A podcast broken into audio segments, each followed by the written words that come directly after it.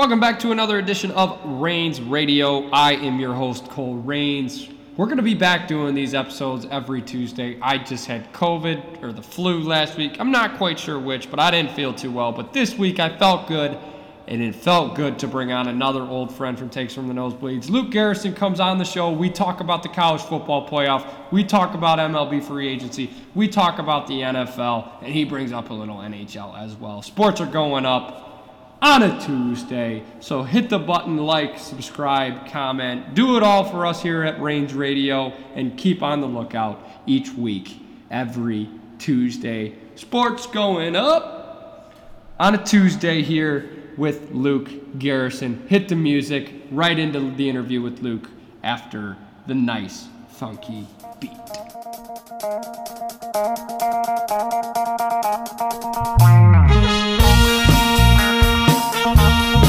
Bye.